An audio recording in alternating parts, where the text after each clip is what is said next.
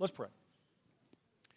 Heavenly Father, I pray uh, right now that uh, in these next few minutes that you would speak uh, to those of us that desire to listen. Father, I pray possibly for the, the person in here who's sitting here right now that you have, uh, your Holy Spirit has, has been preparing uh, their hearts and minds for this very moment.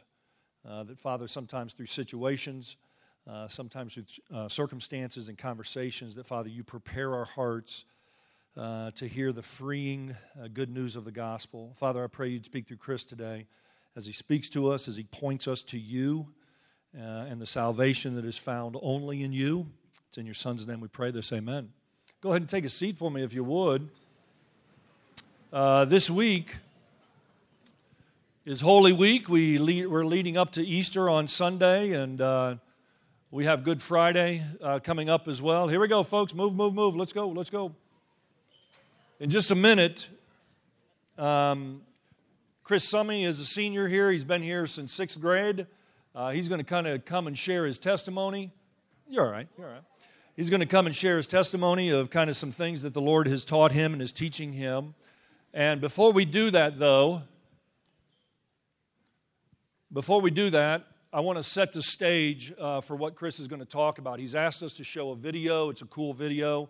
Um, it's from um, the series The Chosen, if you haven't seen that.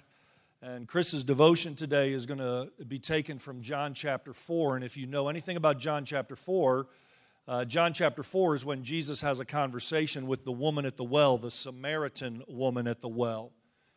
Um, and you're about to, to see this, but I want you to hear this. If you know anything about the Bible, John chapter 4 comes after a conversation that Jesus has in John chapter 3 with a guy named Nicodemus. And Nicodemus is a religious leader, and I want you to hear, I want you to see these two stories briefly. Nicodemus actually comes to Jesus at night. He doesn't want any of his Pharisee friends to see him because Jesus has intrigued him. And he asks him, he said, Hey, how can I earn eternal life? How can I do it?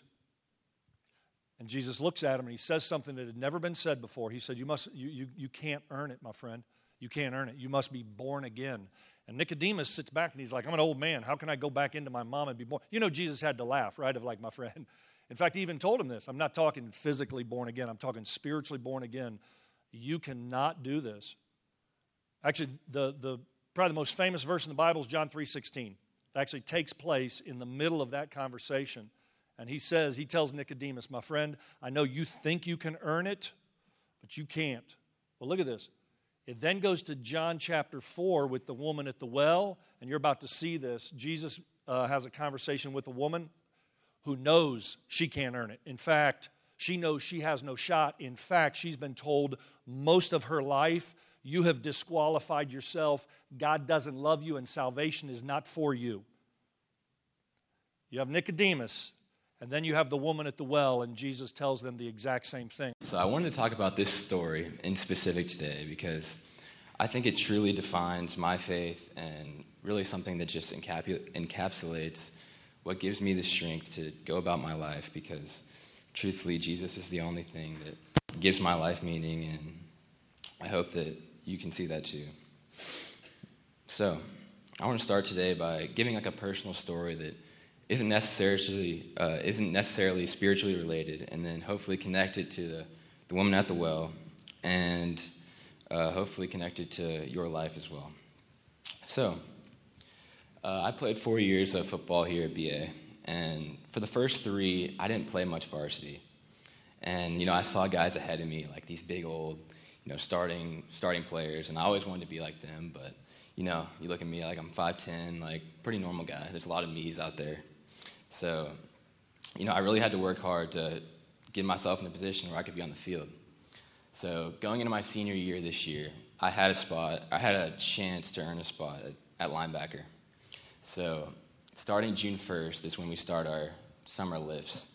And, you know, it's, it's lifting, it's running, it's things I've done before. So, I'm trying to work hard, trying to do my best, but, you know, just get through the things that I'd done before so that I could get ready to put the pads on. So, I get through June and July, and you know, it's just the basic stuff. And so late July, early August, we get to two-a-day practice, and since I'm now done with my football career, I can say that it's the hardest week that I've been through in sports, really.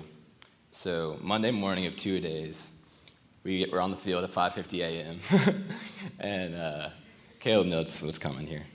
And uh, so we're on the field at 5:50, and like I said, I'm trying to earn the starting spot. I'm trying to fly around. I'm trying to hit people. I'm trying to do my best. So I'm not thinking about my uh, my energy, my energy levels. I'm trying to just go full send here. So uh, yeah, I'm flying around, and yeah, the first practice goes by fast, and we have a little team meal, and then we have some. It's like it's like a nap time, time to rest in between practices. And I remember falling asleep in the locker room, and I wake up with a cramp, and then I want to say my other hamstring starts to cramp.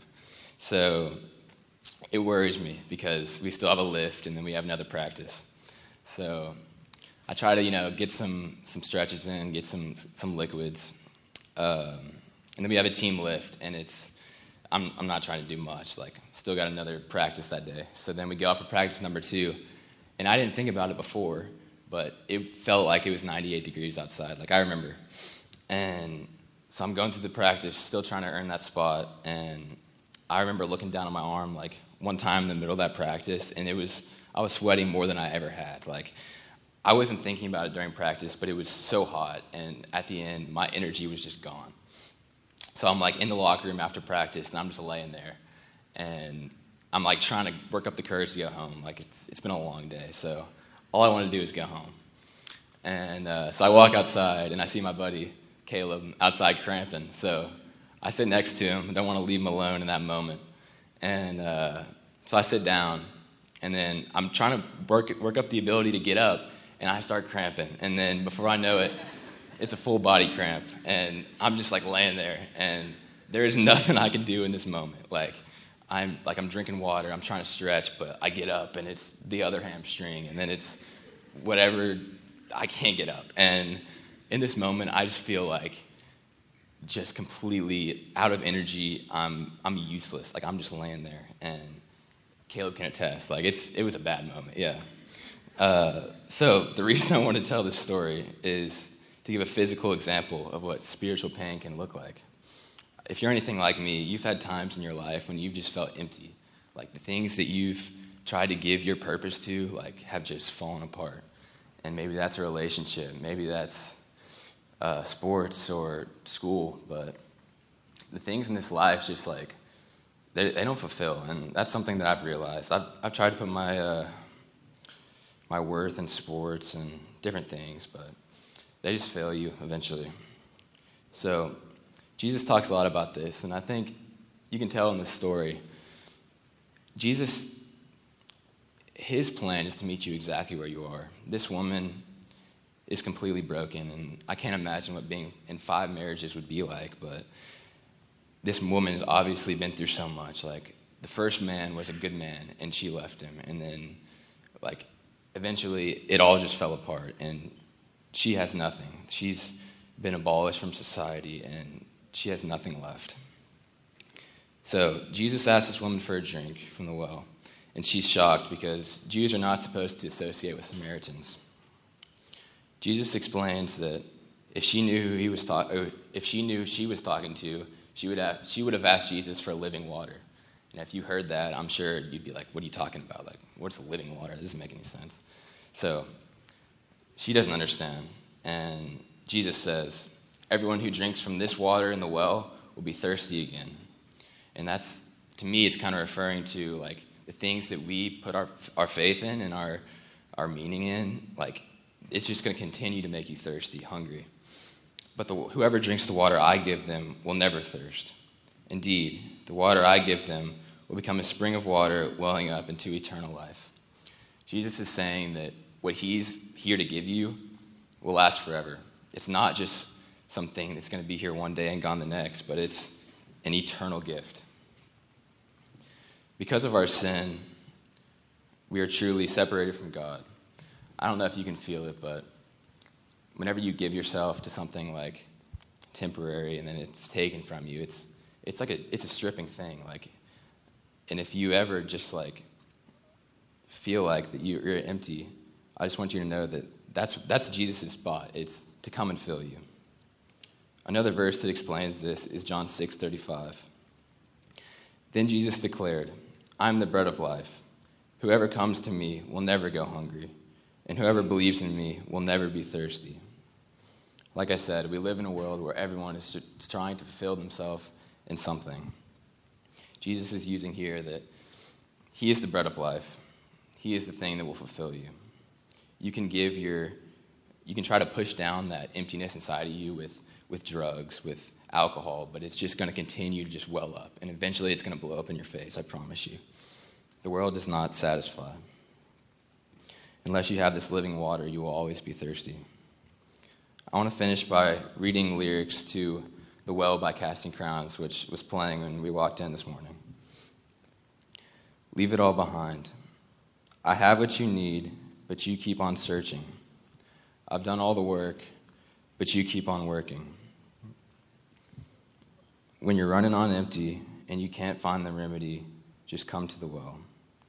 You can spend your whole life chasing what's missing, but that empty inside, it just ain't gonna listen. When nothing can satisfy and the world leaves you high and dry, just come to the well. And all who thirst will thirst no more, and all who search will find what their souls long for. The world will try, but it can never fill. So leave it all behind and come to the well. Please bow your heads with me. Dear God, I thank you for this gift that you're, you're offering us today, God. I pray that no one leaves this room without understanding that the water that you are willing to give is more than anything that this world can offer, God.